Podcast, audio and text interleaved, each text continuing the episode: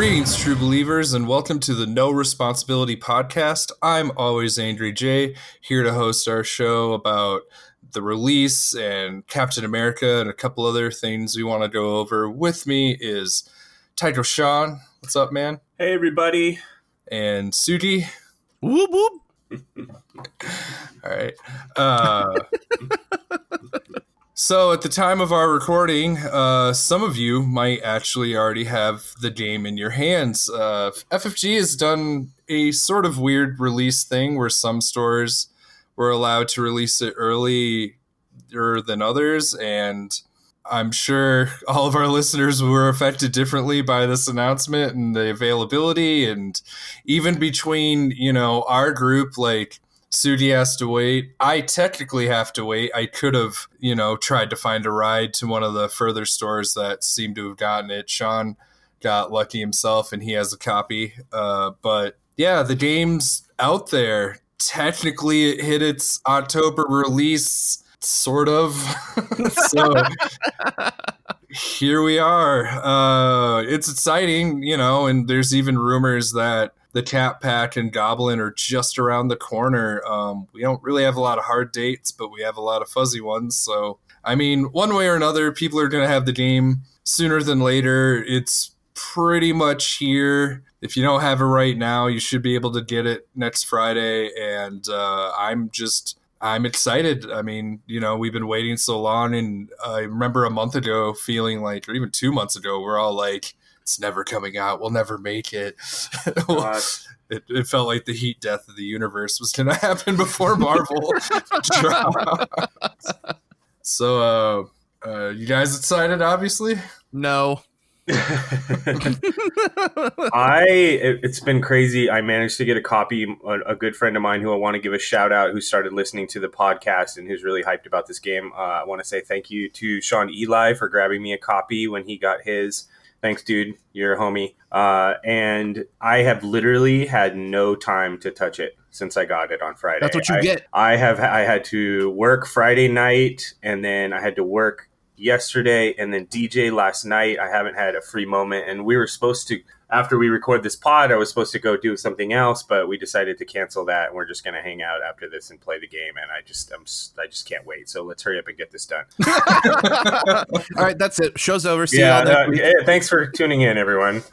Have a great day. World's shortest episode. Yeah, and just real quickly, I got to play two rounds of it uh, yesterday. We we did a quick match against Rhino. I tried Captain Marvel, and my buddy was Spidey, and that went pretty smoothly.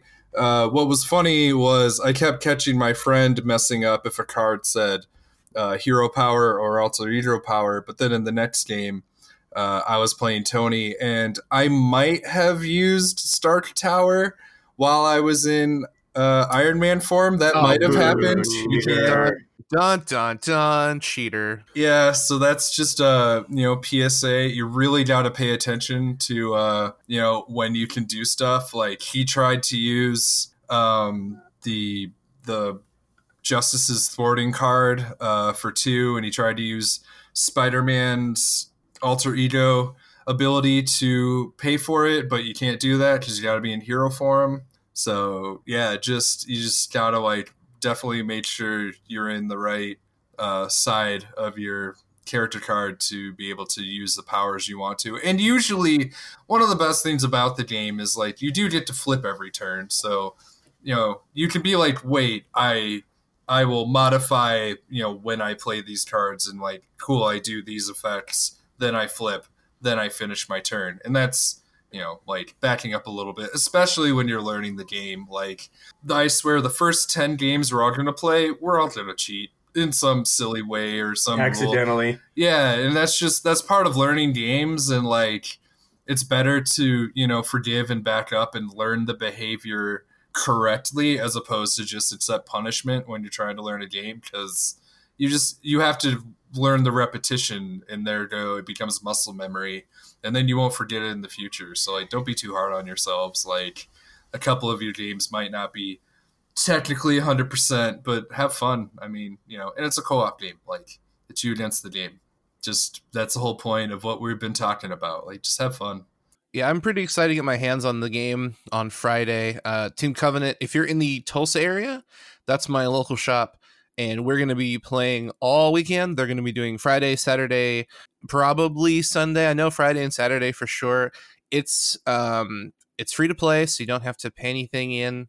Oh no, I'm sorry. I think it's like I think it's five bucks, and you get the um the launch kit uh, promos, and then apparently they're handing out the playmats randomly. So you're guaranteed those full arts, and then you may or may not get a playmat. But uh, that's Saturday. Friday night, we're just going to be busting everything open, uh, sleeving up our cards, and getting our butts kicked. But I'm really, really, really, really excited because I finally get to actually play the game in its full force with everybody. It's not behind, you know, some kind of embargo. It's not only at a convention. It's not only a pre-production release. Like this is the full-blown you know much big so i'm probably going to bring my phone charger and start playing you know movies off netflix and bust out you know some marvel music and just goof off because i'm super super excited to start just you know pounding the dirt and figuring out how to beat ultron uh, ASAP, but it's it's going to be so much fun. So yeah, I think the one big thing I need to remind people to do because I've noticed people forgotten, uh, go buy a pack of sleeves like now, sometime this week. So when you open the box, you're not like, oh, I don't have any sleeves. Like just go get them now, so you don't have to worry about that. Um, so you got confirmation from Covenant that they're going to have the the launch kit. Yep. Because uh, I, I like it's. There's been so many questions and kind of. Uh, like rumors swirling around because the the launch kit wasn't announced until just this last Wednesday, like literally 10, 10 days before the release event. So people were like, "Who's doing launches and what's what's the kit?" And and and then the other people who have stores around here were like, "Well, how do I get one?" Like it just seemed to be like a lot of you know questions swirling around the launch kit. Um, but if Covenant is certain that they're getting theirs, then I imagine that everyone else will have them too. Well, to clarify, on I've, I asked them, and on their website, on their Facebook page, they posted the event, and it explicitly states uh, you know, it's five dollar entry, and you get your the full art promos, and then the um the playmats are being given away randomly. So it's not like the old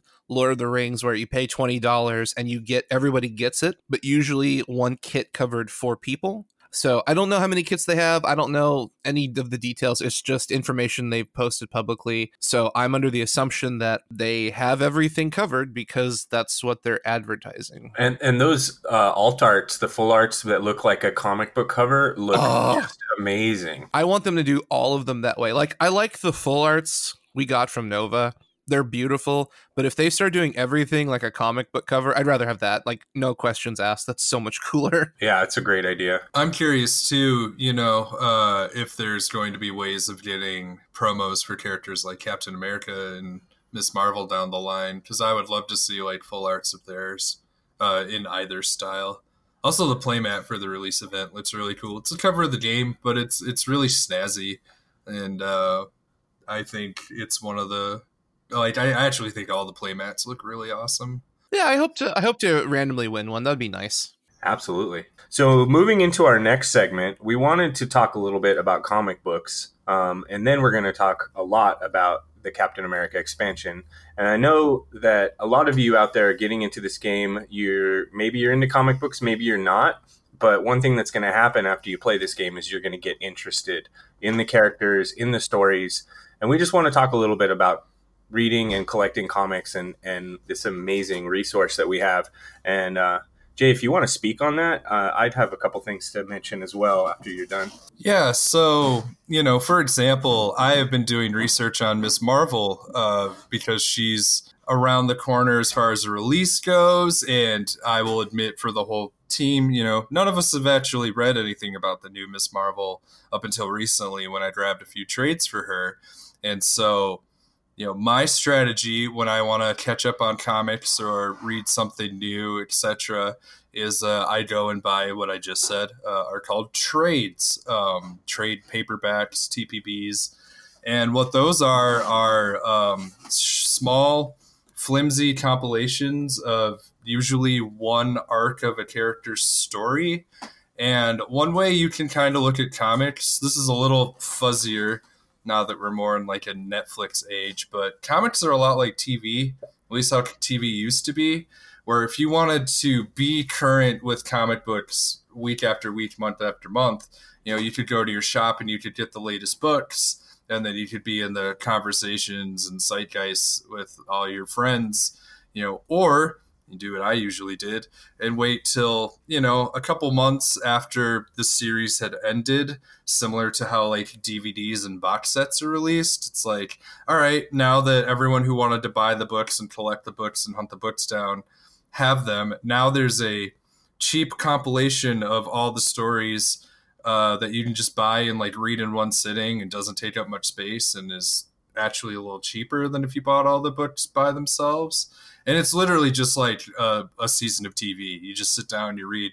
It's usually eight to twelve books, depending on what you get, what you find. And there's even bigger ones. You know, sometimes they go hardcover and compile 20, 30 books. And then if you're really trying to dive into a big one, they have what are called omnibuses, which are in the 40 to 60 comic book range. Um, but if you just want to know a little more about a character, uh, trade paperbacks are what I can highly recommend. They only usually go between fifteen and twenty dollars, and you get you know a beginning, middle, and end of a story um, with.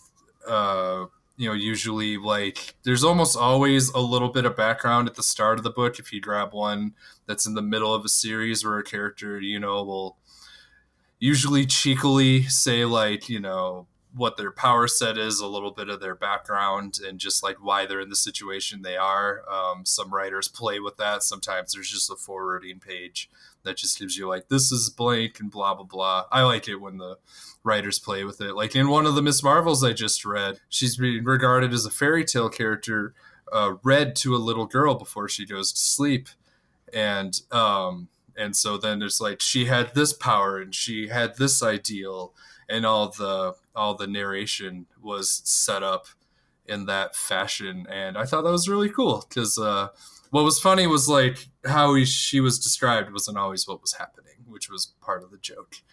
And yeah uh, trades just they're just easy and convenient and consumable and they're my favorite way to catch up on books. You don't have to get the individual comics you know that's more for like hardcore collectors or those who like really want to really want to hear the news stories as soon as they come out but tpbs are great and they usually go on sale too uh, after a long enough time. If you look at a really old story uh, you'd be surprised if you go to a local comic book store. Sometimes you can find some old old stuff that they'll give you for like eight dollars. Like literally yesterday i went and bought another miss marvel trade and i could have bought some they had a lot of books there that were less than 10 bucks. Yeah, that's awesome. Also, uh, this is something I just discovered. I, I knew about Marvel Unlimited. It's the website where you can pay a monthly fee. I think it's $10 a month to access all of their comics. So you don't own anything, but you get to read it. And somebody on Facebook posted a two month free trial code. It's uh, Target MU, like Moose Underwear, and then 2019. So you do have to give the the website your credit card information, but you do get two months free. You just have to remember to cancel your subscription before then before you get charged. But I did that and I read through uh, Civil War One, Civil War Two. I've read both of them. I own both of them, but it was just really fun to do it again.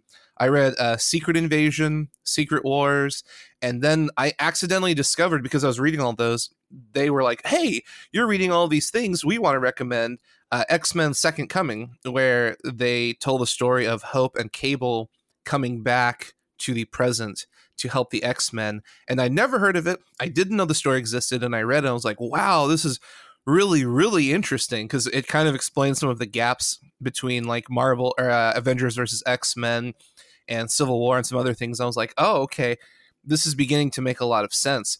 And so, if you uh, don't have the capacity to purchase trades, you can always check out the online Marvel universe because now I'm starting to kind of do what Jay was doing. Like I'm starting to read more Spider Man, uh, catch up on X Men.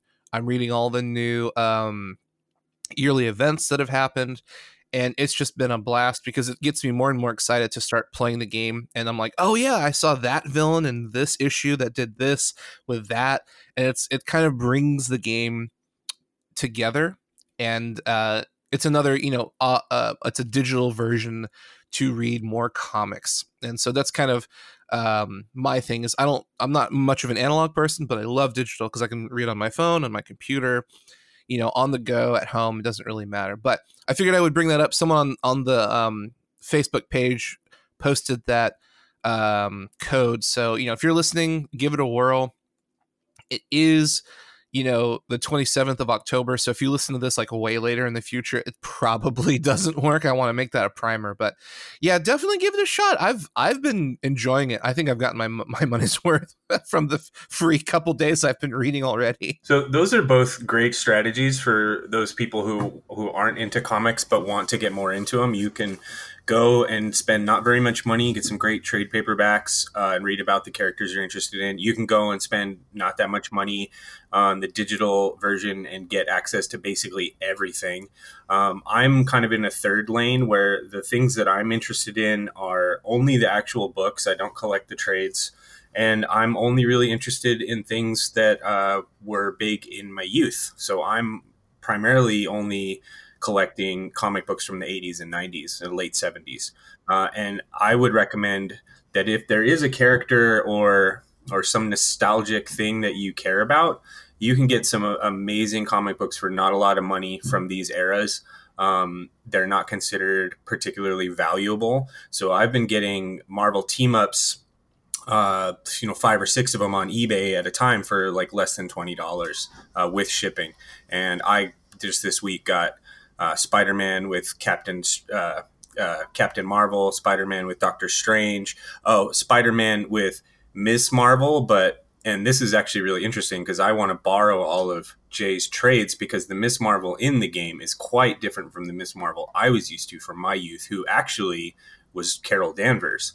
But in the game, Carol, Carol Danvers is Captain Marvel, and they have the newer version of Miss Marvel, um, in the game. And, and and that's it's really interesting. There's so many different weird and different backstories for all of these characters different timelines and arcs. And there's just so much to dive into. Any way that you want to go about it whatever makes the most sense to you in your pocketbook we just recommend that uh, if you like this game if you like these characters marvel is a really rewarding thing to invest in you know all around. So please uh, you know find what's right for you and just dive right in. That's what we recommend. It's also really fun to so I do the exact same thing you do. I only collect the comic book. I don't have any trades.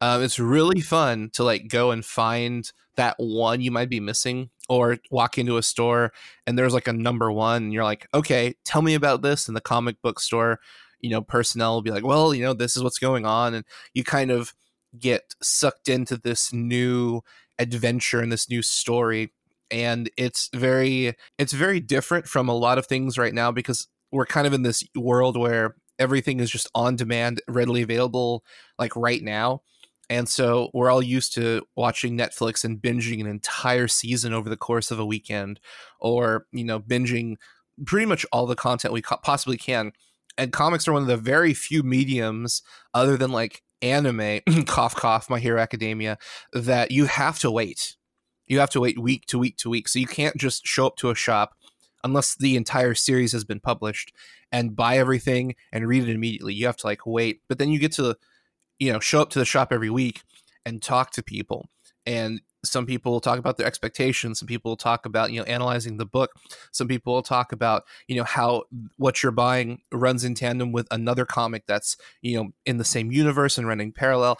And so it's a very interesting kind of experience because it's so different from what we're used to. And it kind of segues into what we're going to be talking about. And that's what makes champions interesting is you can't digest it one time over the course of a weekend. There's so many different ways to play the game. There's so many different heroes. There's so many different aspects. There's multiple variant levels of difficulty within the game and it constantly brings you back to the table and back to the shop talking with your friends about how much fun it was or how difficult it was, or a new strategy, or a new idea, or a new deck you want to try. And I'm so excited how that relates incredibly well with comic books as a whole. And one thing that's cool too, uh, it's not easy to tell, you know, where all the art comes from on the cards. Some of it are from the book, some of it's promotional material, and I'm sure some of it was made uh, specifically for the card game. But you know, I read some Miss Marvel trades, and like I saw the panel where Tackle comes from. She's tackling a giant robot, and it's awesome. And you know, I I now have context like what that moment is from the books, and it just it made that card cooler to me. Like it's a cool card, and now I know exactly what's happening in the picture, and it just you know I appreciate the game a little more. Uh, and one last thing I want to say on the note for comics is that uh, I'm going to go on a limb and assume that most of our audience has seen, uh, you know, the MCU films, and while that uh, follows a pretty standard structure on how superheroes are portrayed and how their stories tend to go.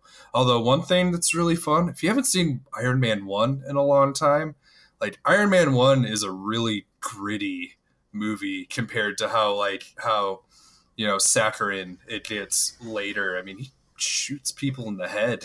Like it's it's actually kind of hardcore compared to how Marvel's become. So a fun thing to do is like watch Iron Man one again and see where you know this era started. I do agree. Sam Raimi Spider Man also gets credit for starting. You know, okay. Anyway, no, cut, no, cut no. I'm cutting cut you off. off. Yeah, cut no, stop right there. You were doing so well. What happened? All right, moving on. Yeah, and me, and me. You, you know you know how to fix that, Suji. All right. Oh man, I thought we were keeping that in yeah, the show. Oh yeah, no, you, no, no. you, keep that one. That's that's gold right there. yeah, just start with Iron Man. Uh, All right, so rolling se- into segueing into Captain America. so now, uh, something we've been wanting to talk about for a long time, ever since he was announced is Captain America himself. This is a character all three of us are fairly familiar with, and he's an icon of Marvel. He hasn't always been the most popular character amongst some friends that I've known who find other characters with more dynamic powers cooler. But one thing I want to bring up is just uh, what I don't think a lot of people realize is like when Captain America was created, both in real time and also in universe uh, kind of contextualizes superheroes in a unique way. Because when Steve Rogers was a kid, it's been brought up a few times later that like you know super powered characters while they existed you know like wolverine was in world war ii and namor's been swimming around in the ocean since primordial man and so on. Like they were around that like superheroes weren't popularized. Like they were the same to steve rogers as they are to us where they were like myths and make believe and like you'd buy a comic book you know to to go to these fantasy lands. But what made steve rogers cool is that a superhero to steve rogers was a soldier. That's what he thought was awesome. That's what he thought you know was what could help and save people and that's the hero that he wanted to become. And obviously the events that befall him you know he gets the super soldier serum and he becomes captain america and you know he gets all these amazing powers.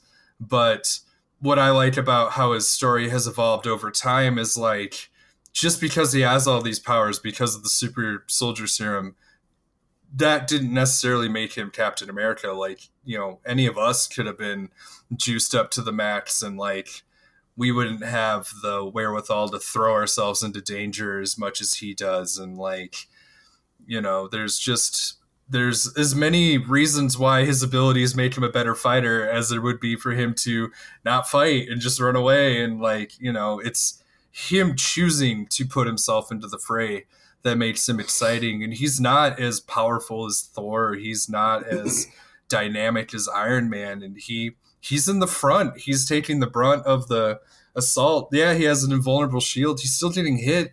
You know, he's still taking those blows. He still has to tell people what to do. You know, he's a field commander and like he has to pay attention to everything that's happening in the battle whilst getting, you know, hit by the hardest attacks that the enemies can land and you know, get in front of that danger and keep his team safe. And he has to do that all, you know, like, yeah, he's super strong, super fast, but that's still, you know, he's always so much. And I think that's, you know, something people underestimate is just, you know, he's maybe not pound for pound the strongest character, but he's doing so much of the heavy lifting that it really, you have to realize like if you yourself had superpowers, you know, would you do what he does? I, you know, would you? well, I, I understand why potentially people might not find Captain America to be the most, you know, captivating concept, but he's super, super essential to the entire kind of universe. Like every universe uh, needs a, its paragon, needs like its guiding light, its north star.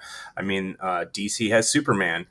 Superman's not that exciting to a lot of people, but there needs to be that like that paragon of goodness, you know, and then then that becomes a comparison to the other. And then, in order to have anti-heroes, you need to have heroes, and Cap is the consummate hero. He's always down He'll never let you down. He is going to do what's right every time, all the time. And, you know, vanilla ice cream isn't very sexy, but it needs to exist.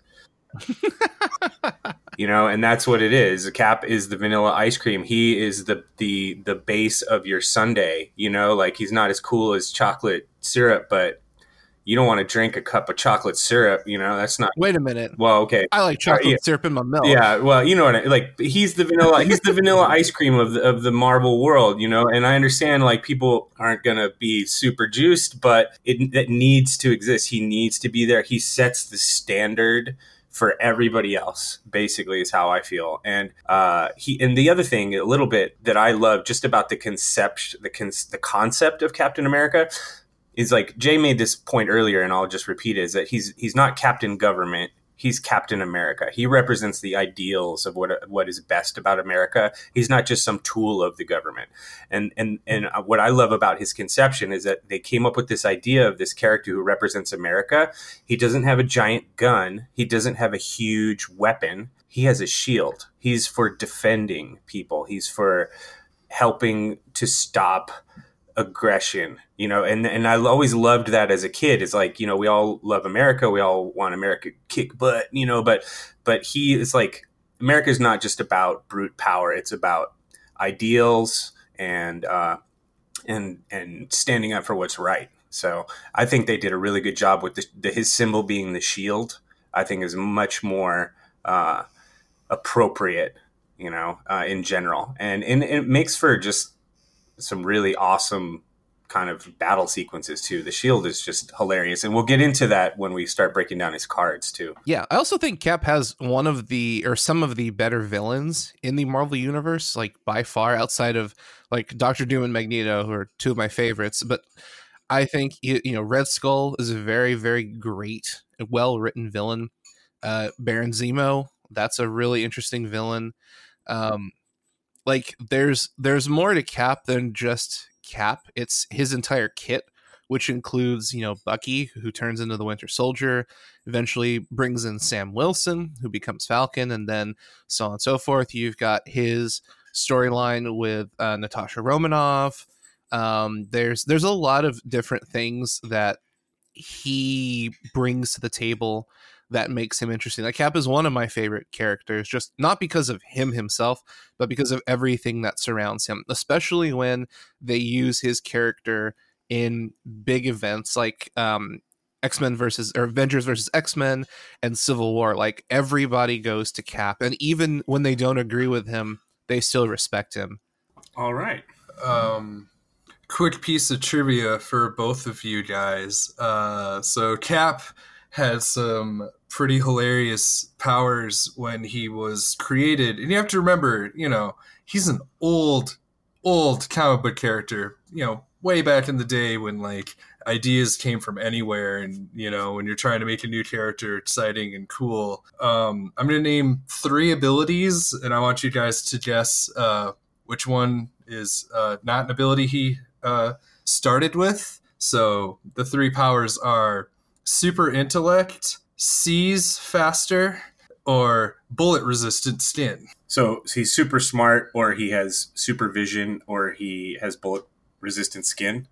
And is it a power? I think that, I know the answer. a power that he no longer has, or he only originally had? he didn't start. He didn't start with. He didn't start with. Oh, go, go ahead. No, Sue. he did these. These are when he was created powers. Oh, he had them all, or oh, wow. One one of them he didn't. One of them he. Okay, go ahead. I have no idea. I I've. eh, Are we correct? Is that is that the question and being Yeah. posed? Okay, I believe it's the uh, he can see into the future thing. So this was a bait. Uh, all those things are part of his original kit. I hate you. All right, well, I quit. I'm out of here. So what uh, I want to focus on though is uh, the seas faster thing has always been really funny to me because that's a very to me that's a classic old school sci-fi trying to come up with something cool that you can't like put into words. You know what I'm trying to say? Like way back in the day when you're trying to come up with super abilities. And what I believe they were going for is he can like assess a battle situation quicker and then come up with a solution faster, you know, than the average person. But like humanistically, like seeing faster isn't even. Oh, It's it's kind of like a like a generic Spidey sense almost like uh, vision based Spidey sense. Yeah, and you know, like on paper, it doesn't even make sense. But I like the idea that you know his strategic mind is you know that advanced, and he can you know make decisions that quickly. To me, that's very cool. It's a funny way of writing that, but um, I wanted to highlight it because it's one of the you know as far and wide as comic books go with you know bizarre and crazy powers. I've always laughed that "Scene Faster is one of the uh, bizarrest things I've ever read in a comic book. I don't know. We didn't we just go over the guy with like the spa- mouth spaceship, and this is not bizarre by any X Phantom. Well, anyway, uh, so let's let's dive into this expansion. We've talked about Captain America.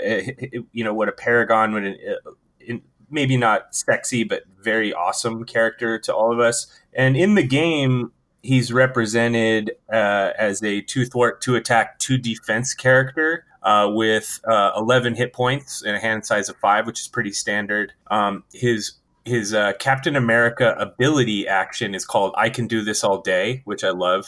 Uh, the name of that, and it's incredibly powerful. It's every turn, once per turn, you can discard a card from your hand to ready him. Um, that is game warpingly strong. Um, Straight gas. so yeah, that is uh, going to do work. That's going to do a lot of work. Um, so thoughts on his ability, you guys? He's not broken.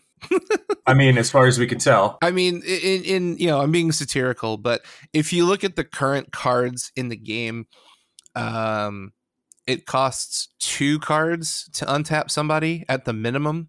It's that gray, the the um, You're thinking it's Generic tenacity, card. and it costs three, It- two to play, one to activate. yeah, you have to Yeah. uh, use a, uh, and it's a specific resource to trigger it. Yeah, it's, build um, around it. it's physical. Yeah, So it's going to cost you. I mean, like in my head, it's a minimum of two cards, potentially a third card, because you might have some sort of way to generate that resource. But Captain America just flat out basically says, "What's the worst card in your hand? Just get rid of it, and I'll do a thing." Um, but it also harkens back to the previous episode where we were talking about how FFG has built the system where uh, every once in a while you kind of get hit with a mismath number where you have too many cards and you have to overspend to do a thing. Um, Cap just lets you take literally the worst thing in your hand and turn it into him swinging a second time. Or if you play everything out and you have one card left in your hand, great. You can use Captain America to do whatever he wants twice. Like it gives you a lot of versatility, a lot of flexibility, and at a astonishingly low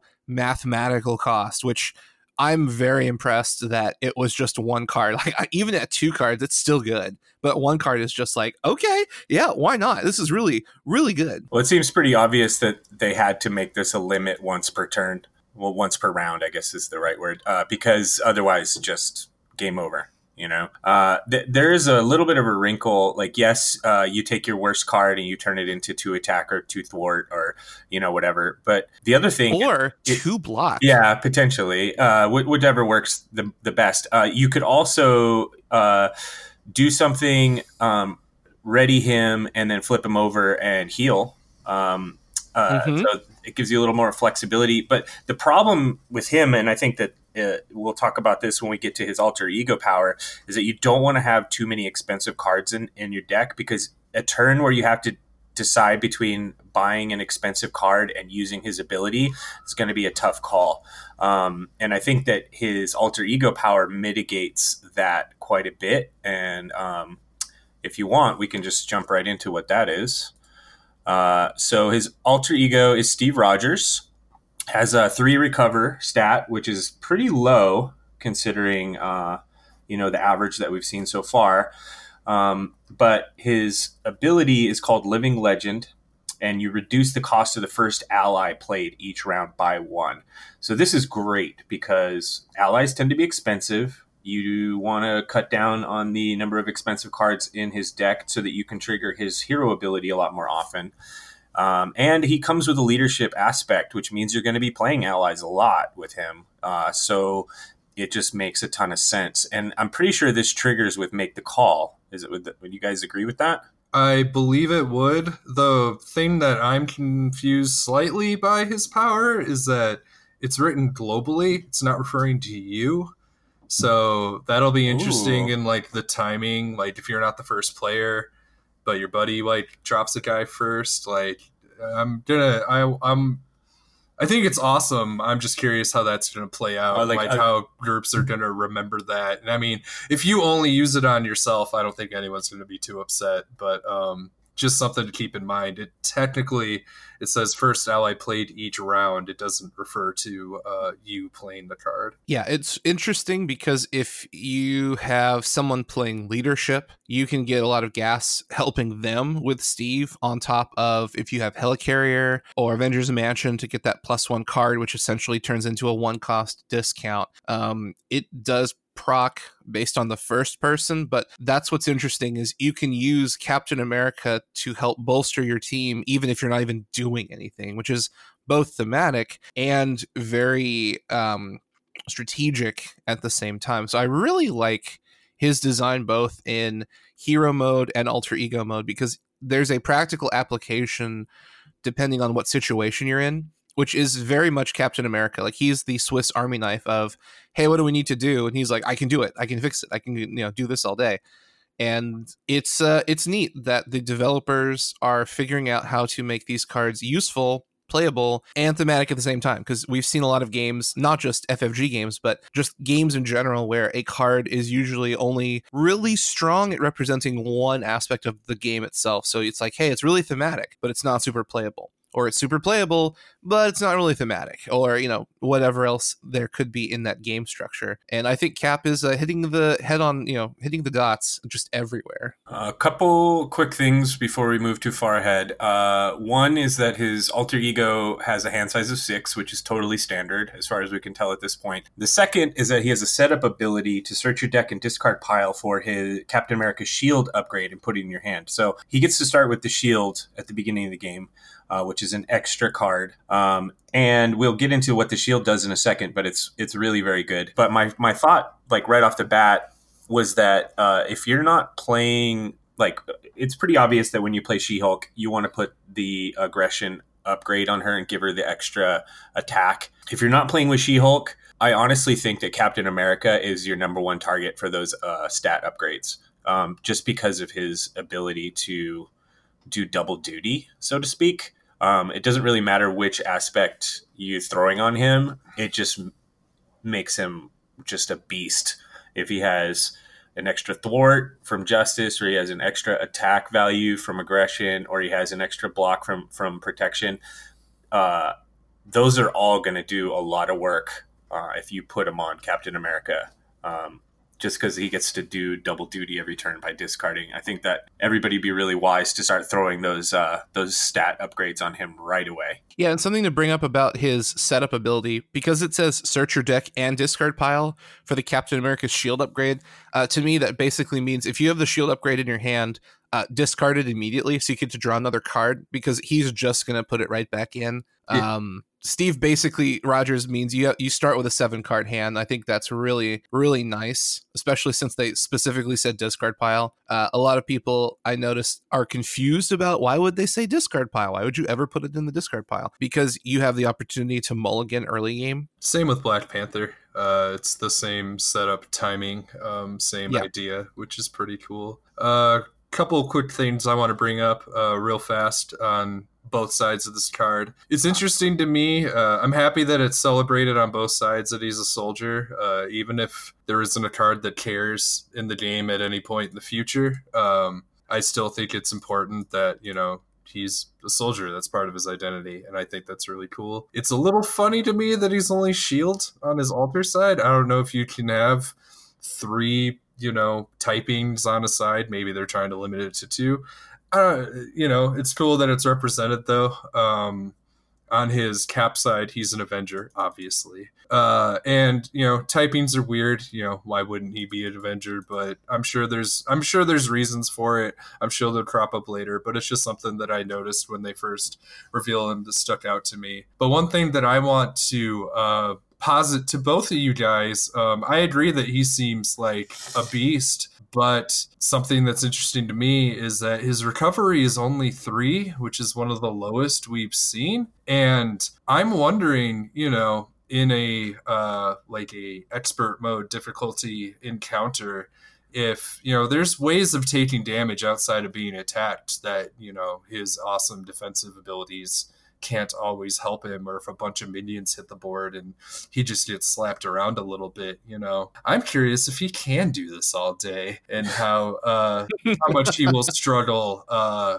with that low recovery score um and how that will impact his gameplay. I'm not i'm not saying this makes him bad. I'm just saying i could see you know taking a really nasty rhino charge that you know just hit for nine and even though you had four defense, you still took five. That's um, half of his health, r- roughly. Um, things like that add up, and um, I'm curious, you know, if he's gonna have to lick his wounds sometimes, how that's gonna mess up his ability to do double strikes and so on. So I think that's a cool balancing turn. Is that uh, you know he can't he can't get up and go as fast as She Hulk and as we've seen Miss Marvel. Holy cow! Um, so something to keep in mind. And his his health pool is not that large. I mean, eleven is kind of middling uh, at best. Um, but he does have a little bit of help from his shield, which we can uh, jump into now, which you get to search for and grab. It's an upgrade, a one cost upgrade. Uh, it you can, if you're really silly, spend it for a wild resource, but we don't recommend doing that. Uh, but it's restrict, restricted, meaning max two restricted cards per player. Do we have an example of another restricted card yet that of any type? It's the first one, but uh, I remember Michael mentioning when we talked to him that the idea is like two hands. Some Ah. cards. Oh, like so. I imagine maybe Thor's hammer is going to be restricted or something like that. That makes sense. It's like a signature thing. Uh, and the uh, shield actually has a pretty good ability. It says Captain America gets plus one defense and gains retaliate one. So this is good. You can't put it on anybody else and get any real benefit from it. But if he has it, his health pool goes up a little bit, and every time he's attacked, he does some damage back at the attacker, which I think helps mitigate his uh, recovery, his low recovery stat a bit. Yeah, there's a lot of different lines of play with Cap, especially when you can untap him at the cost of a card, because with the shield online, you essentially have three defense, one attack when you defend. So you can easily become, you know, if you're going up against Ultron, you can just become a tank against those little drones where you defend and kill one, and then you spend the card to untap and then do whatever you want. Um, you can if you're playing protection you know there's a lot of cards inside of the protection aspect that give you extra boosts to defense so you can become you know similar to spider-man where you're running in front of everybody you throw up the shield you just take the hit and you may or may not actually stick any damage onto your character because of so many powerful uh, defensive options. So uh, my favorite thing that I wanted to do with Cap was give him the leadership aspect, but I just find it so interesting that his versatility, especially with the shield, you can pretty much give him any aspect and he's just good at whatever he's doing. Like with aggression, he's dealing damage. With justice, he's thwarting. With leadership, he's putting out allies and he has a discount. And then if you do protection, like he could just run in and block and then you untap him and block again. And it's just like, man, what can this character not do? And and he is maybe the one hero so far that I feel like, oh, I'm you know, if I'm running protection, I'm I might actually run those heal cards, uh, so that I don't have to worry about his low thwart. I can just heal him up with those cards, which are usually a little bit less than sexy. I usually want to like play those on an, an ally to keep them out a little longer or something. But but it might be best just to just knock damage off of him with that and just never recover and just keep him doing work. Yeah, I definitely agree with that. And uh, yeah, this card is just excellent. It's pretty much everything we wanted. I also laugh a little bit that um, apparently, you know, if you're Panther or your Cap and you have Vibranium in the card game, it reflects damage instead of absorbs everything. Air mm. quotes. So it's kind of a similar theme. Cracks me up a little bit. But it's neat that they can kind of serve similar roles depending on what you're looking to do. Uh, but of course, with the shield, comes Shield Toss. Uh, this is the card that a lot of people tried to speculate on how you know this was going to be done because obviously uh, most of us wanted it to air quote cost the shield in order to play it because um, obviously you're literally throwing the shield so do you discard it um, it's not quite that uh, rough because typically when he throws the shield, it has magical boomerang powers and goes right back to him. So uh, as the card is worded, it's a zero cost event, um, hero action, attack, superpower. Uh, discard X cards from your hand, then return Captain America's shield from play to your hand. Deal four damage to X enemies. So you have to discard at least one card to hit one target. Because if you discard zero, you don't hit anything. Zero is not uh, as many guys. So this card technically costs one, but it's nice that it doesn't cost one to play it. So I think it's reasonable that it's free air quotes and then if there's a minion worth you know trouncing uh i probably wouldn't discard one to kill like a one health or two health guy but a three or four or obviously higher like yeah bounce it off their face um, and then you get the shield back uh, right to your hand which is awesome uh it's also an energy resource. Energy tends to be pretty good in a lot of aspects so far. It seems to be the strongest resource type we've seen thusly. That might shift. Hopefully, the others get um, more of their due, but uh, it's hard to be upset with an energy resource. Like, I know not everybody loves Vision, but it powers up Vision, you know, things like that. So it's pretty cool. Um, this card could potentially save your game. That's my feeling. Like uh, using it for just a four damage attack, I think is a, a little bit like it's okay. But if you get into one of those situations where it snowballs and like three or four uh, minions come out, and like this could potentially save your game. Uh, it's a little bit tricky because returning the shield to your hand lowers your health pool by one, and that could be problematic. Um, you keep saying health, but it's defense. Well, he gets an he gets an extra defense or he gets an extra health? No, no, you get an extra health for the shield. So you go from 222 to 223. Oh, you that's not, not health, that's defense. That's defense. Oh, okay. Yeah. So it buffs his defense stat. And I thought it upped his health pool. No. Oh, no, no. It makes his defense 3, which means you can block 6 for one card. Oh, wow. Which is And then if you great. get the defense upgrade on him, the uh the yeah. the just no, the protection one. Yeah. Uh, yeah. Holy, holy moly. Yeah, he does. A yeah, he's he's four defense, one retaliate. Oh wow. Okay, so I guess that uh, you know, uh, slash that uh, it doesn't affect your health pool to re- return your shield, um, but you are going to have to play, like, pay to play the shield again. Um, so I, I, really like the card. I think it has a high upside. Um, I'd be scared to play it as a resource, but I guess it depends on the situation. I mean, the nice thing is they clearly figured out that the shield is going to be in your hand over the course of the game. So the shield, once again, I keep getting impressed by the theme of this set because you put the shield on cap and it gives him a defense, which is thematic. And then you throw the shield to do a bunch of damage, which is also thematic. And the shield goes back into your hand. And if you need to recast it, it's still one. But if you need, like you're in desperate need of any kind of resource, you can pitch the shield and it will help figure out your problem. It's just like, uh, Marvel and FFG, why did you not do this sooner?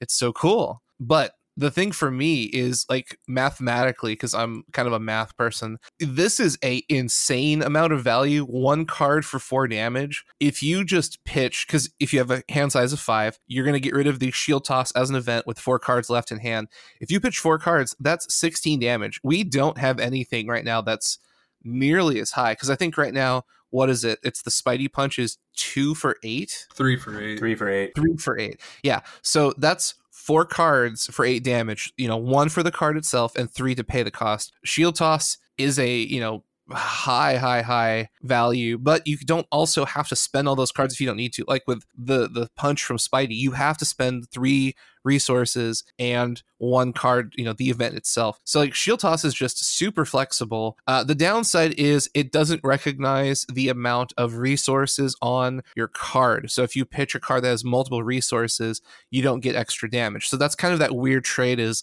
you know if your card if your hand is full of like one resource cards this is infinitely better than if you're pitching multiple cost multiple resource cards. Um, but also being able to just to target whatever enemies you want is excep- exceptionally great because you can say okay i'm putting four damage into you know the main villain. I'm putting four damage into like MODOK who i think has like six health or tiger shark who has i think he also has six health. Um, or you can like if you have clint like if you have hawkeye on your table him and captain america's shield toss is just gratuitous amounts of damage to just clean out some of these big villains that can pop out and make your day really miserable. So we, we don't have anything with multiple targeting yet. The closest thing I can remember is that uh, there's a uh, aggression a, uh, attack card that if you use a certain resource, uh, you attack a minion. If you use a certain resource, then the uh, the rest of the damage will go to the villain. Um, so that's the only thing I can recall off the top of my head that like actually deals out damage to more than one character, but it's a little bit situational. Uh, if the villain doesn't have any minions in play, then that card doesn't really do anything. Um, whereas this always works, uh, at least for four, and potentially a whole lot more. There is slight trickiness to it in just that if you don't replay the shield, like if you don't afford yourself the resources to put it back on the field and you keep it in your hand, A, you don't have that defense, and B, you don't draw as many cards. So just mm-hmm. something to keep in mind. Again, I'm not like I feel like I'm being Debbie Downer a lot this episode, but I'm No, just I'm just trying to keep everyone, you know, remember that there are.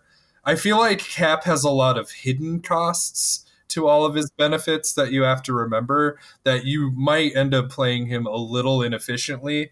And again, I really think that uh, we'll learn as we play expert mode. You know, you just have to make sure you're keeping account of all of those things. Um, otherwise, you're not drawing as many cards, and that you know can hold you back. Uh, Yeah, I'm I'm noticing like mechanically you, you kind of hit the nail on the head. Uh, Cap has a lot special abilities that are really cool and really thematic and really like overpowered. Uh, but if you look at his kit, he is dumping cards left and right. Like he's dumping a card to untap himself. He's dumping cards to use shield toss. Um, like he's gonna be spending cards like he burns through his deck seemingly faster than anyone we've seen before just because of how his kit has been designed. And i think that's interesting but also very deceptive because you're going to you know if you if you burn through your deck too quickly you're going to get hit with multiple cards. Uh, you're going to get hit with like there's there's just a there's a, there's an ebb and a flow. And i think that's the other side of cap that makes it interesting is you really have to understand how to manage the resources and cards in your hand with cap a little bit more than any other character just because he gains value out of everything everywhere so you always are presented with this question of are the cards in my hand more valuable than the actions I can take with Captain America's kit? And that's a that's a very interesting challenge to be presented to the player um, in terms of playing Captain America and the difficulty setting on whichever villain you're playing against at the same time. And I really like that a lot. I, I think that that's probably the reason why he wasn't in the core set. Uh, but it, it's obvious that he's iconic and needs to be one of the first heroes added to the game. But I think he's maybe mechanically uh, just a little bit more difficult. I would even say he might have a higher skill cap. Oh, but um, Uh, but and I think that uh, you want to kind of learn the game with the core heroes, and then once you feel real comfortable, uh, Cap Cap is going to provide you with a, a, like a little bit more challenge and a little bit more uh, flexibility and and see what you can do with somebody who's mechanically a little bit more uh, uh, challenging. So next up in the preview, we have Falcon Sam Wilson. He is a four cost leadership ally. So the important thing there is we don't uh, know what Cap's like ally that comes with him in his kit. A lot of us assume it's either Bucky or even Winter Soldier, but we don't know that for sure. So uh, that wasn't revealed to us, but we do have Sam Wilson, uh, current Captain America in some iterations, and just a really fun character. I like this art. I like this angle. Uh, it's really dynamic. He's diving in. Um, he costs four. He has two thwart, two attack, three health. In response, after Falcon enters play, look at the top three cards of the encounter deck. For each treachery looked at this way, remove one threat from a scheme. So as long as you don't flip minions and other schemes, um, you can knock out some threat, which uh, I think is a pretty cool cost benefit. You also get to see what's coming in general, regardless, which is a lot of good information. Two thwart, two attack. He can uh, knock either of them down at equal measure. And then one thing I find cool about him is he inherently has the aerial trait, which is something you can get as Iron Man and Captain Marvel. And it makes me wonder if there's going to be a card later that says, you know, buff an aerial target or for every aerial you have or something um, he could synergize with that and that could potentially be really cool uh, so yeah. yeah. he has the avenger trait too which is important uh, for a card we're going to cover here shortly um, i think he's kind of expensive for his stats at four but I think that that gets mitigated a little bit, obviously, by your uh, alter ego ability. Um, so it's it's kind of tricky now that Cap's in the game, especially with leadership allies. Uh, the pricing is going to be a, like a tricky thing to balance. Um, you don't want them to be too cheap, uh, but honestly, I think outside of using power of leadership or Cap's uh, alter ego ability, this guy might be a little too pricey for other leadership decks. What do you guys think? Yeah, the the gold standard right now for a four drop, in my opinion, is Nick Fury because you get anything and uh Falcon the way I see it based on the mechanical design of Falcon is there like I see him as a 3 drop uh, character ally with no text in his like ability box. And then they were like, well, we'll make him maybe even a two drop, like a two two three. Because the other problem is uh, every time he attacks or thwarts, he deals damage to himself.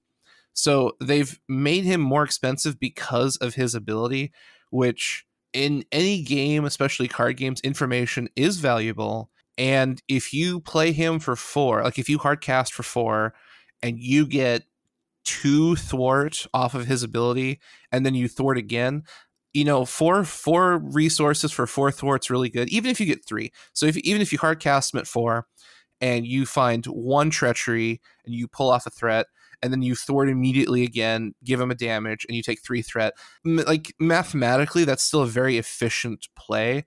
But yeah, I can see exactly what you're saying. Like the way I look at him is like if you play him and you whiff, like you you wasted a turn, you wasted four resources. It feels really really bad, and you know it's a high risk high reward.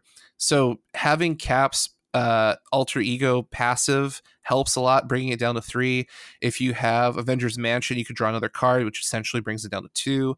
Then, if you also have Hel- Hella, uh, Helicarrier, you can bring it down to one. And that's when you kind of get this really gassy turn where you can reduce Falcon to a one drop, and then you're like firing on all cylinders. Of course, if he's the first uh, ally played that turn, so it, it, can get pretty spicy if you want it to be. but yeah, hard casting him, I don't think I would ever hard cast for four for any reason. Like it's just terrible, terrible value uh, in my opinion. I'm gonna go the other way personally. Um, I think the information gained by his ability is a ton. And if you, you know, if you find out a scheme's coming, because like schemes throw huge wrenches into what you're doing, because now you have to deal with this on top of everything else. I, I think he'd be too good if he was cheaper with this power. I know you were saying like this power pushed him to this level. I think it does because it's so much information personally. Like I agree, I don't know if I would hard cast him every turn, even with that much, you know, power allocated to his ability. But uh, if I'm playing leadership, I'm playing this guy. Uh, I think it's I think that's worth it, mm-hmm. and I think his stats are fine, and I think allies being able to take hits, and also you can recur him and get more information. I, uh, again, you have to pay for it, but I don't know. I'm I'm on Team Falcon right now. He's in this weird spot where I feel like three would be too cheap, but four feels a little too expensive. you know, it's like he's really a three and a half cost. He's a three and a yeah, half. and Yeah. it's like they can't, you know, obviously make that choice. So you just rip a card in half and send it to your discard pile. yeah, yeah. So uh, I- I think I think if you're going to err, err on the side of slightly too expensive, especially because leadership already has recursion built into it, and you know Cap's got that you know discount built into him. So I, I think it's fine. I I really just am questioning whether or not I'm going to be putting him into leadership decks that aren't Cap. Uh, but we'll we'll see. We'll have to try him out and see how it goes. Um, did you guys have any other thoughts on Falcon before we move on to what I consider the best spoiler of the entire article? Oh, I'm really excited to talk about this this next card. But you were you asked in a previous episode about like the meta champions, and I feel like Falcon kind of plays to that question because his value goes up and goes down based off of encounter decks that are heavy with treacheries or heavy with schemes and um, minions. So um, right now everything's kind of neutral, but depending on what future packs we see, future modules and things, you know, if you see something that's super heavy with treacheries and all kinds of terrible events, you can get a lot of gas out of Falcon because he can just remove threat like crazy, um, and then vice versa. So I think you'll see Falcon kind of come and go as the course of the game evolves. But I think it's interesting that there's already a card that kind of plays to how. Know, like he plays really well for some villains and plays really poorly to other villains. Where a lot of cards right now are just kind of generic, like they just work in any given situation. Like you heal X amount of you know wounds, or you deal X amount of damage, or you draw X amount of cards. Like it doesn't matter what you're facing off against. Falcon definitely cares what's in that encounter deck. He's he's kind of like Jessica Jones in a way, in that she's much better in certain situations, and I, I feel like it's the same with him. Uh, if if if you hit a bunch of uh, treachery, then you're stoked. If you whiff on the treachery, uh, maybe you're not feeling so great about it. Well, but Yeah. I don't. Three I- minions. Oh no. That's funny because I just see the treachery thing as a bonus. I'm not. I'm gonna play this card, and if I see three minions or schemes, like or obligations, You think the can pop up information is worth it? I do. Okay, I do. All right. We'll see how that goes. Uh, can I read us into my favorite card of the the spoiler? yeah, go for it. Okay, you guys, I'm so stoked about this. won't show you. Avengers Assemble. It's a it's a leadership event card. It comes in at a hefty four cost, and it has a limit. You can only play this card once per round. What so you know that whatever it says underneath that is going to be good. Uh, and it reads. Uh, oh, I should mention it's got a uh, energy resource. Not that you're ever going to use it for that. Hero action. Ready each Avenger character you control. Until the end of the phase, each Avenger character in play gets plus one thwart and plus one attack. That's Every important. everybody in the core set is an Avenger. Uh Thor that's been announced is an Avenger. Miss Marvel's an event. Miss Marvel is an Avenger. So this is at least initially out of the box gonna do a lot of stuff with a lot of different characters uh, in a lot of different decks. Now, there's a couple parameters though. Uh, if your friends that you're playing with are flipped into their alter ego mode, they don't get the bonus because they're not in play. Correct. Because this only triggers on cast, so you can't be Peter Parker and then flipping to Spider Man like I get the bonus. It's like no, you you only get the Avengers Assemble bonus when this card is played. Uh, also, readying each Avenger character you control is straight up gross. Like when I look at this and see four, I'm like yes. When I see Falcon at four, I'm like no. Um, this this is a card. This is a really really powerful card. What other Avenger allies do we have? Is a Hulk, I imagine, probably. Uh, We'd, we'd have to look. I think Vision is an Avenger. I know Nick Fury is not. right, he's Shield. Uh, Black Widow. yeah, uh, Shield. I think. Spider Woman? I, we'll have to Spider-Man go should be. through um, and see Yeah. uh, which all the Avengers. But there's this is definitely going to do work, and there's only going to be more Avengers added to the game. Uh, and we'll just we'll just fold in this next card because we think it's kind of important when talking about Avengers Assemble is that there is a new basic card called Honorary Avenger that costs zero and can give a character the Avenger trait and it gets plus one hit point as well. So there's a way to turn everything in the game that's not an Avenger into an Avenger so that Avengers Assemble procs even more. Um, this is I, also how you give Cap extra hit points. Oh, by giving. Oh yeah, I, uh, that's actually anybody extra hit points. That's awesome. I didn't think yeah, about that. So you might want to play this even if they're already an Avenger. Yeah, there's a there's a play restriction. So play only if your identity has the Avenger trait attached to a friendly character, which is whoever you want, and then they get plus one hit points and the Avenger trait. You can't have double Avenger, but at least it doesn't say you have to attach to a character that doesn't have the trait. Like so, basically for zero resources, you get one extra hit point. And as soon as I saw this card, I'm like, oh, it's not even unique. So yeah, I'm running three of these in all my decks forever uh, because I can stack it on Cap and give him, you know, 14 health. Seems yeah, pretty good, especially I, even more so in a physical deck. Yep. Or if you're running leadership, because Avengers Assemble is a leadership card, so you just get extra synergy out of running the three of the uh, honorary. This is going to be tons of fun. I can't wait to play with this. Oh yeah, I'm, I'm really surprised it wasn't restricted or had some kind of limitation where like you can only have one honorary Avenger title per character or something. Because I'm like, wait, I can just stack this on whoever I want. Oh, yes, please, and it's zero. It's free.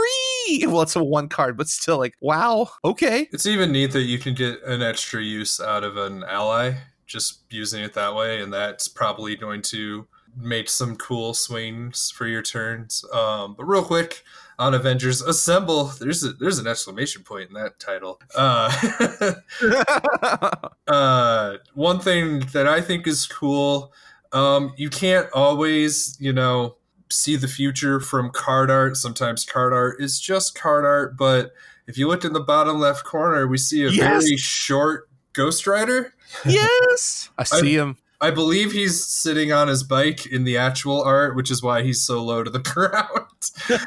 but I thought uh, he was uh, like complaining. He's like, you know, sitting yeah, down, pumping his arms. Seething. He's like, I don't, I don't want to be an Avenger. I'm, I'm not Avenger. I'm not here, guys. But uh, in the current run of the Avengers as they are now, he is an Avenger. So maybe yep. he's gonna crop up later. But you know, you can't, you can't sit on too much speculation like this because I believe the card Inspired has Gamora on it, and while we all want, you know, Guardians of the Galaxy, like who knows when they're she's coming. And Rocket, we'll Rocket and Star Lord are on the cover of the game. Yeah, yeah and so. Rocket has his card too. Yeah, I'm I'm not saying it's not happening. I just it doesn't mean it's going to happen soon or whatever. We never know. Just to jump to another game real quick. I mean, set one of Destiny had Kyle Katarn in it he's never he's never been on a card in the future. You know, Sigh, don't remind later.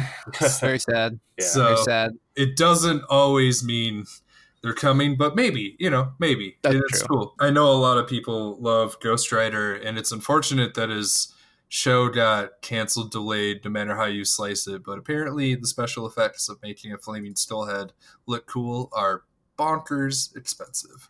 So can we get a Nicolas Cage version of Ghost Rider? No. Moving on.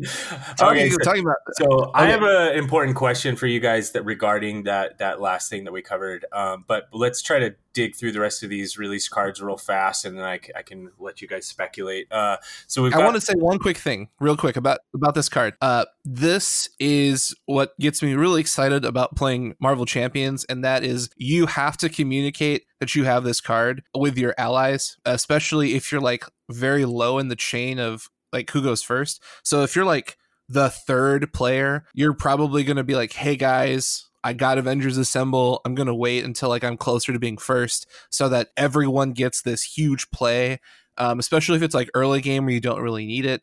Um, you're going to be table talking about how to use the maximum amount of value out of this card because if everyone is in alter ego mode and you play it, you're really not going to get much out of it. So you're going to want to like tell people, hey, you know, next turn, flip over into your hero mode. I know we're going to get attacked, but we can use Avengers Assemble and get all these bonuses and start to make these big plays. And it's cards like this that help facilitate that community of playing the game as a cooperative game, not just having this one player kind of dictate, you know, who does what, calling quarterback shots. You get to say, "Hey, we're about to assemble," and people are like, "Oh, oh, oh, okay." So you know, if you've got allies you want to play, get them out on the table. You know, if you're going to flip into hero mode, make sure you do it because I'm going to play this card, and we're going to, you know, beat some, you know, kick some cans and you know, kick some heads in. People are, like, all right, time to assemble. Yeah, let's go. I, I also like it that we also now have a, a, a good target for power of leadership that's not an ally because there aren't really uh, many expensive leadership events to, to pay for yet. So mm-hmm. now it's like, oh yeah, okay, great. I can include this in my deck, and my power of leadership is going to do like double work for me. Um, it's it's just great. Like this with caps built in untap, you you just can make a crazy turn happen. Oh yeah. So um, yeah, I think we're all really excited about that card, and rightfully so. And the honorary Avenger card, which just helps to buff that Avengers Assemble even more. Um, anybody want to talk about Cap's obligation? Yeah, for his obligation, we have Man Out of Time, which is uh, something I really appreciate about his backstory, and something that I really like it when the writers of the stories tap into when you know he doesn't always get stuff and you know like they play with it a little in the movies you know i get that reference and i loved it when he had that little tiny uh notebook that he like wrote like band names in and stuff to like research later and just those little pieces that you know fully form him more as a character. Uh and so it's kind of neat that it's tapped into uh just like all the obligations before it, you may flip to your alter ego form if you're not there already. And then your options are exhaust Steve Rogers, remove man out of time from the game, or discard half the cards in your hand rounded down and discard this card. So um, it's obligations are weird and they're interesting to me that a lot of times you can I don't want to say easily, but it seems like they aren't super punishing in a lot of cases. Although, um, if you're set up to be forced to turn and then like the boss gets extra schemes going and maybe you're close to the scheme limit, like maybe you'll lose that way. It's hard to see many of these make you choose the uh, version of the card where it doesn't go away permanently, but I'm hoping you know uh, events happen where these become more punishing? I don't know. What do you guys think? I don't know. I think the the obligation plus the possibility of your uh, nemesis coming out combined kind of are the you know things bad things that can happen. I don't really feel like any of the obligations are all that scary but if they come out at the wrong time i think it could really punish you. Of uh all the characters, I feel like Cap kind of gets around this the most since you can use his action to, you know, untap him. So this one feels the least punishing. Um, I kind of wish they would have changed, like the the clearly all the obligations right now are kind of a copy and paste. They're all pretty much exactly the same for the first part. Exhaust character, remove this from the game, or a somewhat less punishing thing, but the obligation can come back. And generally, the player base just eats the obligation, exhausts themselves to get rid of it permanently. Um, but Captain America, yes, you're Steve Rogers when you get hit with this, but you can just flip over to Cap and discard a card to ready him.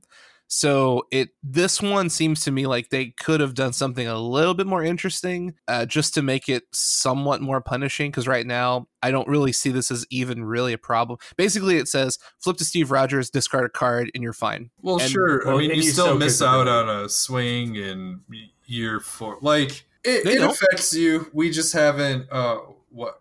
Well, as opposed, this happens at the at the end of the turn, so you've already done everything. Right, but you'll go into the next round exhausted. Yeah, but then you flip over to Cap, pitch a card, and untap him. Yeah, right, and then, then, you're a normal character. You're not Cap anymore, and you lost a card. You know, you know, because no, no. Well, you can only use his ability once per turn, so this basically yeah. soaks it. You can either lose half your hand, or you can lose one card and soak his ability for the turn. Both right. are both are pretty crappy, but not that. I mean, I would much rather lose the card and his ability than half my hand. But I guess it it depends on like the situation in the game. If you're about to die, maybe you can't You, Sure, but every other character can't do that. They have Right. no option. They're stuck in alter ego mode and they're stuck being exhausted. yeah. Yep. Captain America goes, okay, I'm back to Captain America. Pitch your card, I'm fine. So to me, that's a lot less interesting than everybody else because every other character has to like not only lose the turn, but you have to find some way to help participate with your team while being, you know, out of the game. Cap can just get right back in and do this all day. So for me, it was a lot less interesting mechanically because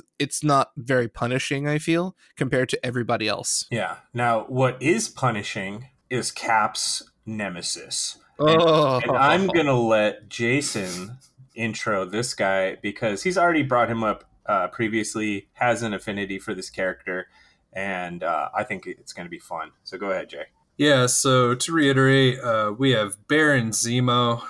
He is uh, a unique minion with one scheme, three attack, five health.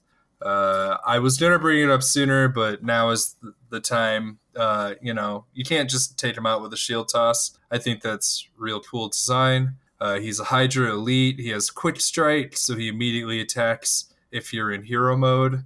Uh, while Baron Zemo is engaged with you, you can't thwart period and um, while i'm i'm going to want some uh, clarification uh, we'll try to suss it out but i'm pretty sure it's one thing i've been confused about in general in this game is like a lot of cards have designations of this is a thwart card this is an attack card and i'm under the impression that you can't even use like thwart events I would agree that's with that. correct. You were correct. so uh, he is he is commanding your full attention. And you know, one thing again that I uh, always actually celebrate about this character is how goofy he looks, and like he just commands like your attention, and he stands out, and he knows it, and like. Back in the day, you know, comparing like old identity to new identity, he used to be kind of Cobra Commander, like sniveling corner, just kind of like uh you know wringing his hands and like yes my minions are going to you know hydra assemble and fight them but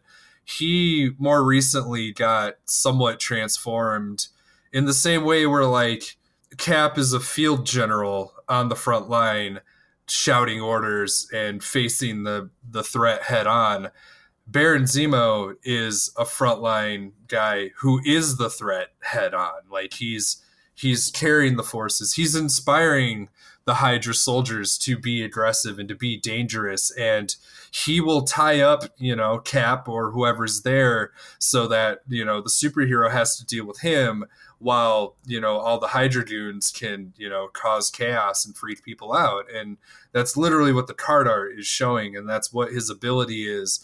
And I, I like the idea that Quick Strike gives this like deadly impression that he's smart enough to attack you at the right moment. He's a really great swordsman.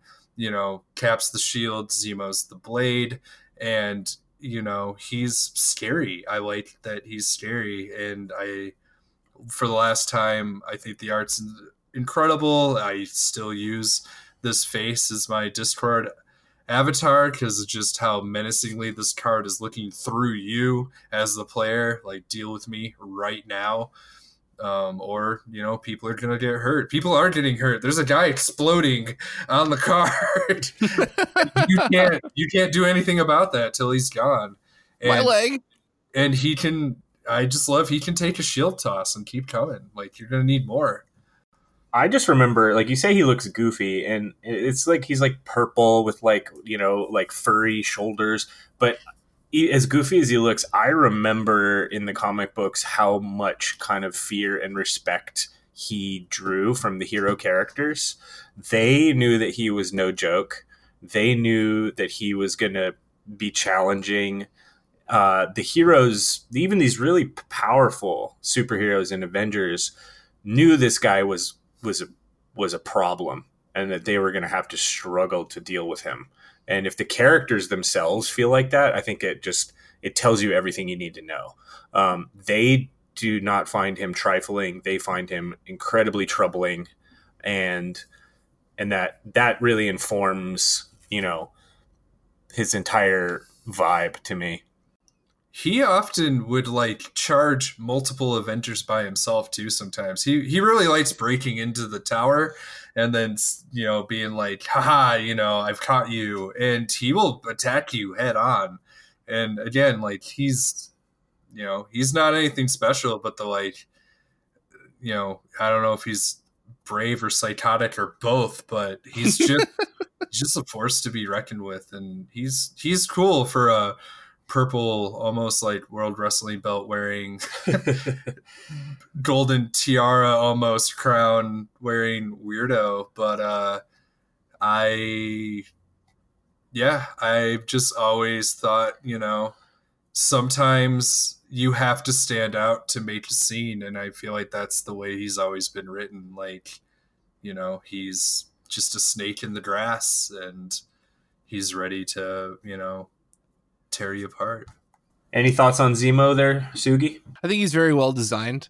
Um, as I've been saying in all these episodes, I'm loving this game because of theme, and this is exactly Baron von Zemo's character. In fact, if you go and buy some trades or go and use the Marvel Unlimited website or however, I highly recommend finding some issues with Baron Zemo because he's a very, very tightly wound villain and he's very fun to read just because of how intelligent he is. And I love him. Like Baron Zemo is one of my favorite villains just because he has this weird sense of honor and at the same time like he's also just evil but sometimes that sense of honor will make him work with you because that's the right thing to do. And then after he completes his mission, he'll stab you in the back because he's evil. And you're like, wait, what? And it's it's so so so so fun to read. Um, he's always three steps ahead of you, which means the not thwarting makes complete sense. Um, he's tough to kill, like he's very hard to deal with, and so his five health represents that. Like you have to allocate resources to deal with this character. You can't just show up, punch him in the face, and he goes away. Um, he's not a very schemy character so you know like i don't know. I just love if i see this card hit the table i'm gonna squeak because it's like yes he's here! Crap what do we do? Help! Um, you know it's it's it's just fun. Like he is fun. And if you need one last reason to laugh at him his first name's helmet. Yep. Helmet zemo. And it's h-e-l-m-u-t not h-e-l-m-e-t like he's helmut. german. Helmut. Helmut von zemo um, so we've covered most of the stuff, but coming with your cap cards, your cap nemesis, uh, your cap uh, um, underwear obligation, yeah, your your underoos, uh, you're gonna get a, a, few uh, aspect cards that aren't included in his pre-made deck. The only one that we know about is a protection aspect card, uh, zero cost event called Expert Defense. Uh, it's a hero interrupt defense. When your hero defends against an attack, it gets plus three defense for that attack. It also will give you a uh, a mental resource if you decide to spend it that way. You guys have thoughts on this? Very good. Very, very good. It's interesting to me because uh, one of the rules I like about the game, uh, as far as like risk diversion, is you have to decide if you're defending before you see the boost card and so you don't know if Rhino's gonna, you know, with his depending on what form, like three or four base attack, he might flip a three and hit you for seven. So you're like, well, if I don't block, there's a small chance he will just knock me out. So I gotta block, but there's times where he'll flip the nothing. You know, like some of the cards in the in the villain deck don't give uh, boosts. So it feels kind of wasteful, but you never know. Like you might get, I see it as almost like a critical hit, uh, where the the enemy just wallops you. So you have to choose to play this card, you know, before you take the hit, um, which makes it a little trickier to play, but um, that adds to the skill of the game, and I think that's really interesting. And also, what I like about this card is this juices up characters that don't have high defense values. Iron Man, for all of his, you know, heavy casing, he only has one defense. Uh, and interestingly, most of his cards add to his hit points. They don't make him tougher. You know, Captain Marvel, her helmet gives her defense, and her aerial card allows her to shrug off three damage in response to getting hit. but you know, expert defense can make a Iron Man protection build more viable because then he can start taking hits after he adds an armored vest, and then he adds this to it, and he can actually start, you know, taking shots and throwing it back. And I think that's neat that cards like this can help characters that may not fit the protection aspect as well as others. I'm not saying you can't play protection Iron Man. I'm definitely going to give it a shot. I think there's some cool things you can do uh, with that. Um, but he's going to struggle until cards like this hit the field, and I think it's going to be a lot better. You know, it's really fun is harkening back to Falcon.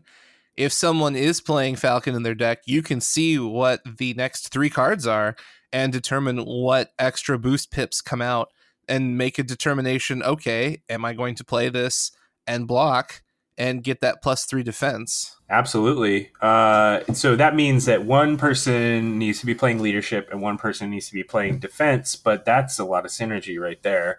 And and it does have cap on the art, so it seems like this the idea is is that hey, if you want to run cap with defense, here's like this amazing way to get him like way up there. And I think especially good against Klaw and especially the higher level Klaws where they're playing multiple boost cards per attack. Uh, this this card could be pretty darn good. And then just to be a stickler, uh, this card cracks me up a little bit because it has exaggerated perspective. Look how big that shield is. Look how big his hand behind the shield is compared to the rest. I mean, it's a dynamic shot. It's an action shot. Like, it's comics. But I looked at that earlier today and I was like, holy crap, that shield's the size of his body. but it's cool. He's, he's got a Miss Marvel fist. yeah, it's right. Awesome. It just it grows with him depending on the angle of the shot. Maybe yeah. maybe that's his Hulkbuster shield. And, and there are going to be a, a, a playset of cards for so I think the three of each for each of the aspects. You obviously you get a leadership deck with cap. You're going to get a defense, an aggression, and a justice card in the pack, which is makes it even more fun to pick this up, and you get a little bit more stuff to play with in your other decks or your other uh, aspects. So I think that's a really awesome way for them to release new cards. Um, and I can't wait to get this. Yeah, can we just fast forward to Friday where we can all play together? yes, yes, I would love that. Uh, so I think we've covered everything in cap, but uh, a question that I wanted to pose to you guys because we talked a little bit about the Avengers Assemble art is there's one hero left uh, unannounced. And there's been a lot of speculation flying around about who that hero is. And my feeling is is that it has to be an Avenger. Everyone so far has been one people are tossing around like, oh, it could be this, it could be that, and uh, I just wanted to know if you guys had any speculations about what the unannounced hero is, and I'll tell you who I think it's going to be. Thor. Oh, he's already been announced. He's announced. Yeah, it's the one in the af- rule book. One in after Thor. I, I guess technically, maybe, kind of, sort of. In one of the live streams, they said that he's going to be the the one after Miss Marvel. So I'm talking about the one after Thor. Yeah, and if you oh. read the how to play rules, it says look forward to the. Oh, I know, I know. Okay. Well, I saw that. Uh, I'm gonna say Hulk or Ant Man, or I guess technically it would be Giant Man for original Avengers because he be yeah, that was right. It was Giant Man first. Yeah, yeah. So now that I've read a lot of Miss Marvel, or at least some Ms. Marvel, she occupies a fair amount of the same space as Ant Man as far as a power set. Not that you couldn't make two interesting and dynamic characters, but I'll I'll actually say it this way. You know, as fans of the shows probably notice, like I'd be really excited to play Ant Man, but I'm crazy excited to play Ms. Marvel, and if she's the surrogate of the Ant Man uh, design type, I will be happy with that for a while. Um, so my drive for Ant Man is actually watered down slightly. I'd love to play him, but I don't feel like uh, he would bring a whole lot different than her in totality. That another character couldn't shine more. Uh, I do know there's speculation uh, for Moon Knight, um, who's a pseudo Avenger. Sometimes he's kind of a loose cannon, but other Avengers that I really like. Uh, that's that's actually so, tricky and I'm gonna uh, roll it to Sean. So, so here's my thinking on this is that uh, I don't believe that they're going to release any characters that are already in the core set. And since Hulk is already in there as an ally, uh, I don't think he's going to be the last uh, hero. And the other thing that I think is that they've they've announced two male and one female hero, uh, Cap, Thor, and Ms. Marvel. So I have a, a strong inclination that the the other character will be a female Avenger. And I'm thinking, who's a female Avenger that's not at all in the game yet? And it's Scarlet Witch. Ooh. Uh, and she's pretty. Don't I- get my hopes up. she's- She's an X X Men character. she's she's like big in a lot of the storylines. She's big in the game, and and I honestly was shocked to not see her as an ally in the core set. So I was like, ooh, there's got to be a good reason. So that's my speculation. Scarlet Witch will finish out the initial four hero offering. Um, and that's what I'm hoping anyway. I think she's quite a bit different from all the other characters they've announced, uh, and they have a penchant for strong female characters, and I'm hoping they keep that up.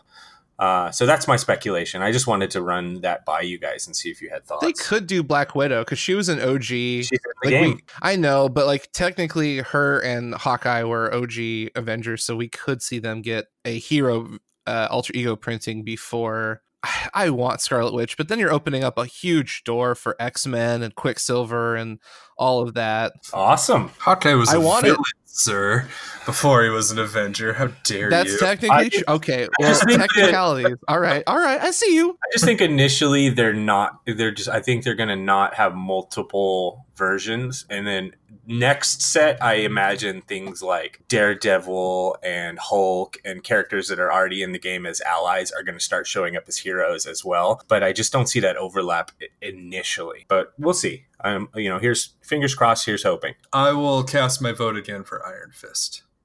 Ooh, Yeah, it's I not- would be not in the game. with that. Not in the game. Iron Fist. I mean, I'm if they are like, oh hey, X Men, here's some Gambit and Nightcrawler. I'm I'm just gonna squeal. Well, we well we have the rest of the defenders. You know, we have Daredevil, we have Jessica Jones, we have Luke we Cage. have Luke Cage. Yep. Yeah, so, yep, so it's true. It's true. give me Fist. Or if they did a fant, uh, I I would be so happy if they did a Fantastic Four big box. They're like, here are four new heroes. Yes, okay. No, they have to do stuff like that. I, I imagine that some of those designs are already in the works. I wouldn't hate a Guardians of the Galaxy, but I really want Fantastic Four or X Men. Oh man, just I'm gonna if they ever do X Men, I'm totally opening up the show with the uh the '90s theme song. and Nice. excitement. get us Oh. copyright struck, it'll be great. Oh, we're already. Uh, it's too late for that now. All right, so to cap things off, Oh, Oh, yeah. we do have one fan question. We actually got it this morning, so uh, we're gonna end on that. And from our fan, Oh, this uh, is actually from the daughter of the guy I shouted out earlier uh, for getting me a copy. Go ahead, Jay. Yeah, this is from our fan Belladonna Mystery. Uh, will Venom be a hero or a villain, and is there space for a villain to maybe become a hero? Ooh. So I already brought up that you know in promotional art and materials for the game, and there's even a card already in the game uh, that has Venom on it. It's Uh, a villain card.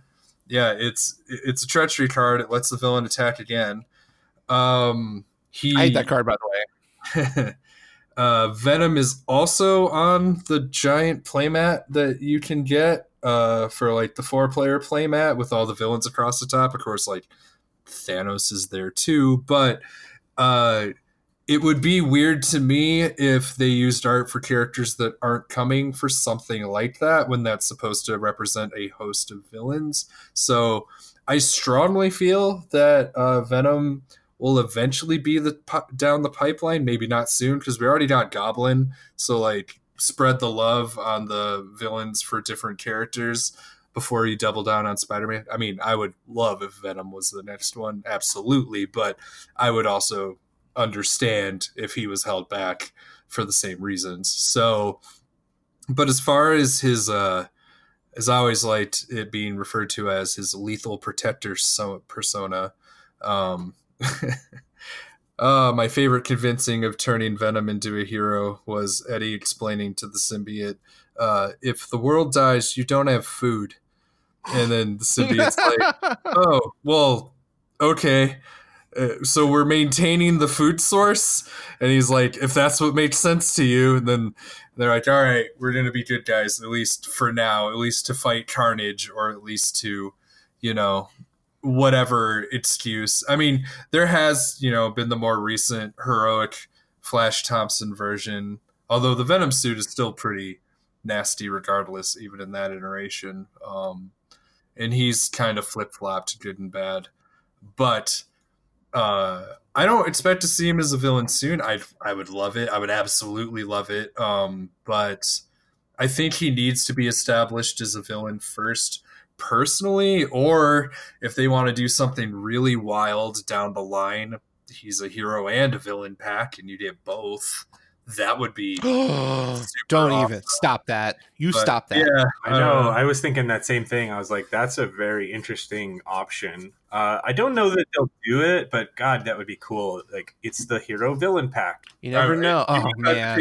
you know the cost of what both of those packs would be. Like you know like it's a double pack i i would do it take my money you know yeah right uh venom's you know absolutely awesome he's an iconic character. Uh, one of my favorite artists. Heck, I'll shout him out right now. John Boy Myers just did an amazing uh, variant cover to a recent Spider-Man comic of Venom. That's incredible. Uh, doodle it. You won't be disappointed. Uh, yeah, I think it's something we want. I think you know the game is flexible enough to allow it. I don't know how many times they would go to that well. You know, like there are a lot of uh, villains that have flip flopped um, or even converted, but it's one of those things where these characters are kind of established one way and are known as one side. And, you know, like we've been talking about Cap today, and there's Hydra Cap recently. And oh, we don't talk about that. Sure, but you know, like theoretically, you know, an air quote goes both ways, so to speak. Um, I want it. I I definitely want um, Venom as a villain. Ten out of ten. I would appreciate villain as a playable hero, but I can understand, you know, that being confusing or not selling as well. Although you know, with the movie, movie did crazy well. I know not everybody loved it, but that posed him as a kind of an in between, kind of an anti-hero. Who knows? I uh, I think that the capacity for the game is exactly like you said. You could see both. Uh, realistically, if I had to guess, we'll probably see Venom as a villain first, and then potentially as a hero. But the nice thing is, as this game grows and as this game evolves, uh, there's also a capacity for unofficial fan stuff. And since there is no tournament scene, um, you know, there's no reason you couldn't create your own Venom as a hero. Like logistically, as long as it's not just overpowered, why not? Um, but I think I think we'll definitely see villain villain Venom first with a potential Venom ally or maybe we will see something for uh you know Venom as an actual hero card cuz I get the feeling that like they're probably not going to revisit a character that's got a developed kit for a while. Like as the game grows over the next year, it's probably going to be like new characters, new IPs. So we probably won't see anything going back to like, you know, the Spider Verse anytime soon. And if we do, it'll probably be someone new, like, you know, Spider Gwen. Uh, we might see like a, another villain, like, you know, we could see like, you know, uh, Doc. I would love to see Doc Ock or Mysterio or the Lizard or something, but we're probably going to see more of the villain aspects or the villain side of things if we go back to a certain IP over than a hero because there's so many different heroes that they can develop for people to play and enjoy. So I, I just don't see them going back to Venom anytime within the next year. But maybe it's possible. We might get like a big box Spider Verse. We get like Miles Morales, uh, you know, Spider Gwen, uh, Spider. I'd love to see a Spider Ham hero. I think it'd be really funny. Uh, but I don't I don't have hope for that. you know, who knows? And then one thing, I'm just gonna shoot the moon with a speculation call here, and like this is nothing I expect, but throughout a lot of media of games and board games and the like um, that have had a superhero theme. It's not uncommon. It's possible that in a couple years or so, maybe you know there will be a marvel villains version of the game where it flips it and you get to be the Ooh. bad guys and then it presets the heroes that you have to fight and usually it twists the rules some you know legendary's done that like other other games who have used you know like their popular mmos and so forth uh, it's also a possible way to make playable villains in which you know the set itself is everyone's playing villains and then i don't you know i'm just happy to have this game out now so i, I don't need a villain set anytime soon. Or, you know i'm sure some of you be like would you be able to play them together? I don't know. I, i'm not even saying this is going to happen. I'm just saying it's a popular direction these games go to add a new take and evolve some of the rules and some of the ideas. Um, but you know, if we only stayed within the hero sphere the whole time, I'm pretty sure we're going to be happy for years as long as this game's supported. So, uh, speaking of, I think we're uh, ready to uh, sign off and play this game ourselves. So, Peace. Hurry up, hurry up. all right. say the words. Say the words. So, once again, as always, we have no powers, no ego, and no responsibility. Thanks for listening.